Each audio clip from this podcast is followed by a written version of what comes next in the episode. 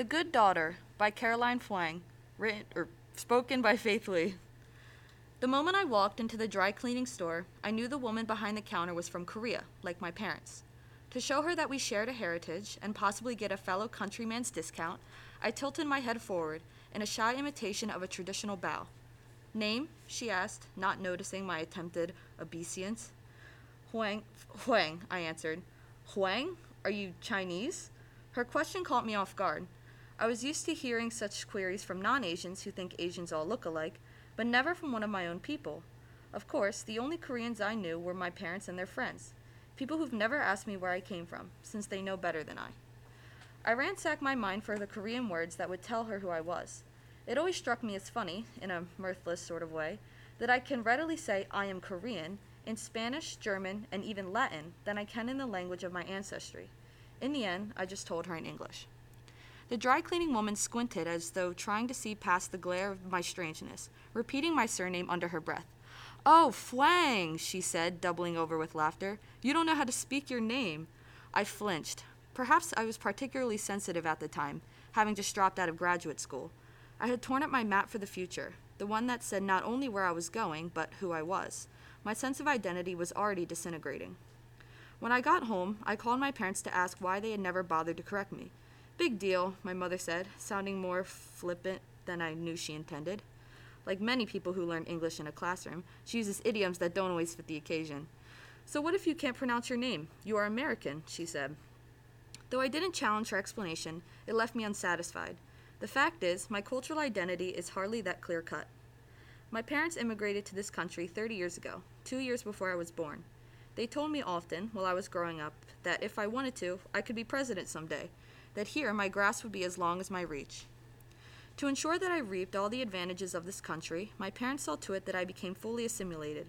So, like any American of my generation, I whiled away my youth strolling malls and talking on the phone, rhapsodizing over Andrew McCarthy's blue eyes or analyzing the meaning of a certain upperclassman's offer of a ride to the homecoming football game.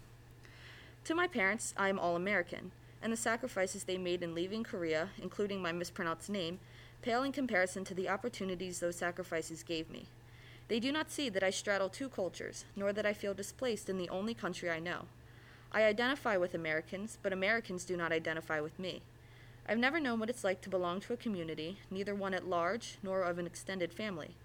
I know more about Europe than the continent my ancestors unmistakably came from. I sometimes wonder, as I did that day in the dry cleaners, if I would be a happier person had my parents stayed in Korea. I first began to consider this thought around the time I decided to go to graduate school. It had become a compromise. My parents wanted me to go to law school. I wanted to skip the starch collared track and be a writer. The hungrier the better. But after 20 some years of following their wishes and meeting all of their expectations, I couldn't bring myself to disobey or disappoint. A writing career is riskier than law, I remember thinking. If I'm a failure and my life is a washout, then what does that make my parents' lives? I know that many of my friends had to choose between pleasing their parents and being true to themselves. But for the children of immigrants, the choice seems more complicated, a happy in- outcome impossible. By making the biggest move of their lives for me, my parents indentured me to the largest debt imaginable. I owe them the fulfillment of their hopes for me. It tore me up inside to suppress my dream, but I went to school for a PhD in English literature, thinking I had found the perfect compromise. I would be able to write at least about books while pursuing a graduate degree. Predictably, didn't work out. How could I labor for five years in a program I had no passion for? When I finally left school, my parents were disappointed, but since it wasn't what they wanted me to do, they weren't devastated. I, on the other hand, felt like I was staring at the bottom of an abyss. I had seen the flaw in my life of halfwayness, in a planned life of compromises. I hadn't thought about my love life, but I had a vague plan to make concessions there too.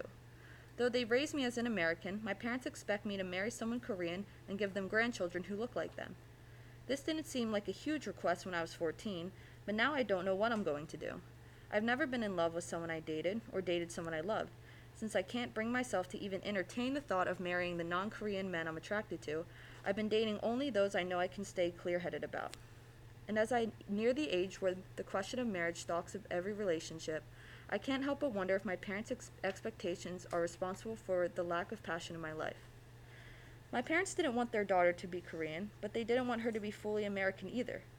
Children of immigrants are living paradoxes. We are the first generation and the last. We are in this country for its opportunities, yet filial duty binds us. When my parents boarded the plane, they knew they were embarking on a rough trip. I don't think they e- imagined the rocks in the path of their daughter who can't even pronounce her own name.